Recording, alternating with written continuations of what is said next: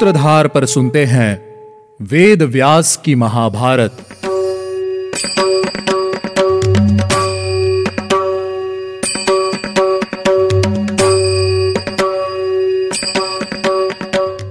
आप सुन रहे हैं सूत्रधार प्रस्तुति व्यास जी द्वारा रचित महाभारत और मैं हूँ आपके साथ आपकी सूत्रधार मान्या शर्मा।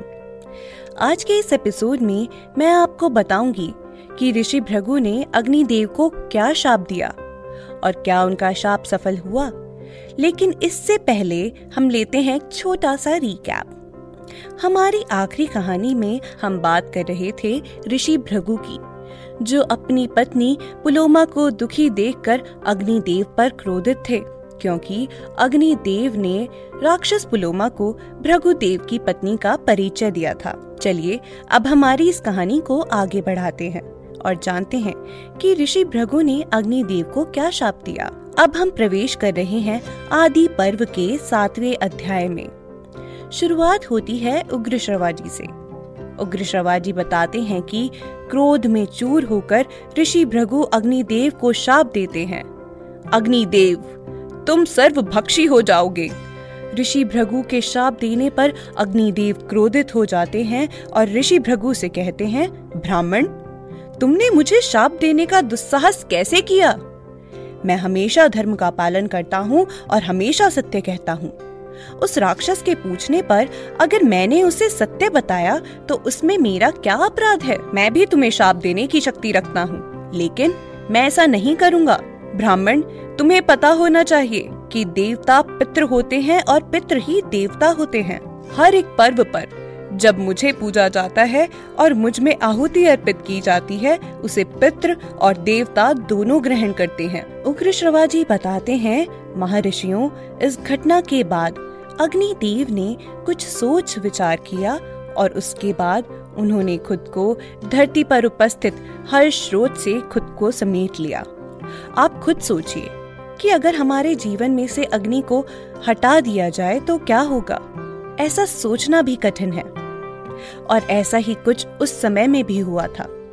सभी ऋषिगण ब्रह्मदेव और देवताओं के पास गए और बोले, देवगण, अग्निदेव अदृश्य हो गए हैं। धरती पर सारे कार्य रुक गए हैं। हमारी मदद कीजिए। ब्रह्मदेव ने सभी की याचना सुनी और अग्निदेव को बुलाकर उनसे कहा अग्निदेव, आप तो पूरी सृष्टि के चालक और संहारक हैं। आप कैसे खुद को सृष्टि से अलग कर सकते हैं? आप धैर्य मत खोइए। आप पूरे शरीर से सर्वभक्षी नहीं बनेंगे।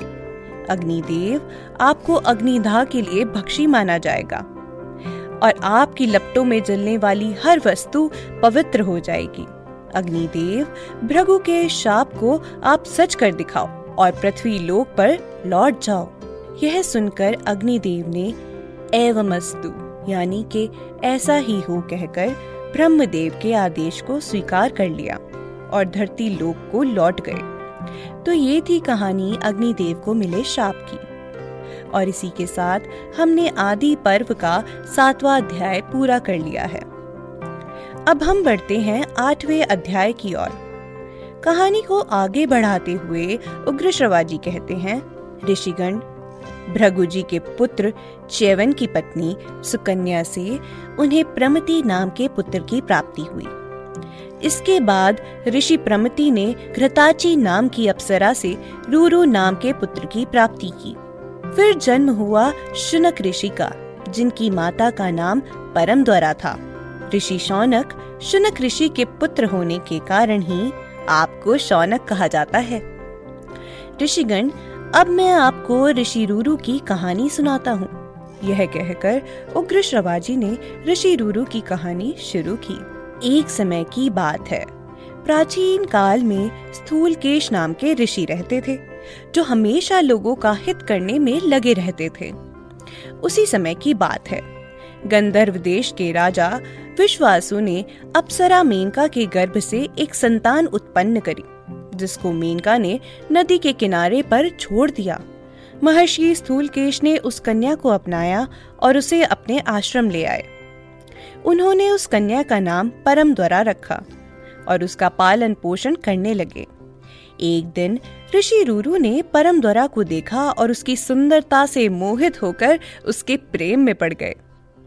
उन्होंने अपने पिता को परम द्वारा के विषय में सब कुछ बताते हुए उससे विवाह करने की इच्छा जताई। और इस तरह दोनों का विवाह तय हो गया। विवाह से कुछ दिन पहले परम द्वारा सहेलियों के साथ खेलते हुए वन में चली गई। और अनजाने में उसने एक विषैले सांप पर पाँव रख दिया, जिसके बाद परम द्वारा को सांप ने डस लिया। सांप के डस लेने से परम द्वारा धरती पर गिर गई। और गहरी निंद्रा में सो गई। परम द्वारा की ऐसी हालत देखकर सभी लोग शोक में डूब गए। वहीं ऋषि रूरू भी परम द्वारा से बिछड़ने के दुख में ज़ोर ज़ोर से रोने लगे और देवी देवताओं से परम द्वारा को जीवित करने की विनती करने लगे। तभी एक देवता उनके पास आए और बोले, ऋषि रूरू, तुम्हारे रोने से परम द्वारा जीवित नहीं हो पाएगी। लेकिन मेरे पास एक ऐसा उपाय है जिससे परम द्वारा दोबारा जीवित हो सकती है। तुम उस कन्या को अपनी आधी आयु दे सकते हो। उनकी यह बात सुनकर रूरू ने कहा, मैं परम द्वारा को अपनी आधी आयु देने के लिए तैयार हूँ। और इसी के साथ रूरू देवता के साथ धर्मराज के पास जा पहुँचे। ऋषि रूरू ने विनती करते हुए कहा, धर्मराज आप मेरी पत्नी परम द्वारा को मेरी आधी आयु देकर जीवित कर दीजिए। ऋषि रूरू का परम द्वारा के प्रति प्यार देखकर। धर्मराज ने परम द्वारा को ऋषि रूरू की आधी आयु देकर जीवित कर दिया। और इसी के साथ ऋषि रूरू ने परम द्वारा से विवाह कर लिया। लेकिन इसके साथ ही रूरू ने परम द्वारा के साथ हुई घटना को याद करते हुए सर्पों के नाश का निश्चय कर लिया। जब भी रूरू को कोई सांप दिखाई पड़ता तो वे उसे डंडे से मार डालते। एक दिन की बात है। ऋषि रूरू एक वन में गए, जहाँ उन्हें डुडुम्ब जाति का एक बूढ़ा सांप मिला। उसको देखते ही ऋषि रूरू को क्रोध आ गया, और उन्होंने उस सांप को मारने के लिए जैसे ही डंडा उठाया, वैसे ही डुडुम्ब जाति के उस सांप ने इंसानों की भाषा में कहा, तुम मुझे क्यों मारना चाहते हो? आखिर मेरा क्या अपराध है? इस पर ऋषि रूरू ने सांप को सारी कथा कह सुनाई, जिसका उत्तर देते हुए डुडुम्ब जाति के उस सांप ने उन्हें विषैले सांपों में और उनमें अंतर समझाया और अपने पिछले जन्म की कथा सुनानी शुरू की। डुडुम्ब ने कहा, हे ऋषि, मैं पिछले जन्म में सहस्त्रपाद नाम का एक ऋषि था और मेरा खगम नाम का एक ब्राह्मण मित्र था। एक दिन जब वह हवन कर रहा था तब मैंने तिनके को सांप बनाकर उसे डरा दिया। इस कारण उसने मुझे शाप देते हुए कहा कि, जिस तरह तूने तिनके का सांप बनाकर मुझे डराया है, उसी तरह तू भी अगले जन्म में सांप बनकर जन्मेगा। जब मैंने उससे क्षमा मांगते हुए इस शाप को वापस लेने को कहा, तब उसने मुझे बताया कि भविष्य में प्रमति के पुत्र रूरू मुझे इस शाप से मुक्त कराएँगे, और मैं जान गया हूँ। कि आप ही ऋषि प्रमति के पुत्र रूरू हैं। ऐसा कहते ही वह सांप ऋषि के रूप में बदल गया। और उन्होंने कहा कि ब्राह्मणों को अहिंसा शोभा नहीं देती है। जन्मेजय के यज्ञ में जब सर्पों के साथ बड़ी हिंसा हुई, तब भी विद्वान आस्तिक ऋषि ने सर्पों के प्राणों की रक्षा की थी। रूरू ने ऋषि से पूछा कि राजा जन्मेजय के यज्ञ में सांपों के साथ हिंसा कैसे हुई और क्यों हुई? और आस्तिक ऋषि ने उन्हें क्यों बचाया? लेकिन ऋषि ने रूरू के सवालों का जवाब नहीं दिया और अंतर्ध्यान होते हुए कहा कि ये कहानी तुम किसी कथावाचक, यानी के कहानियाँ सुनाने वाले ऋषि से सुनोगे। ये था हमारा आज का एपिसोड। अगले एपिसोड में जानेंगे कि क्या ऋषि रूरू को अपने सवालों का जवाब मिला। क्या उन्हें पता चलेगा कि आखिर जन्मे जय के नाग यज्ञ में क्या हुआ और क्यों हुआ? ये सब जानने के लिए आपको सुनना होगा हमारा अगला एपिसोड तब तक के लिए आप हमारी सूत्रधार ऐप का आनंद लीजिए और हमारे वेदों से जुड़ी कहानियों को सुनते रहिए।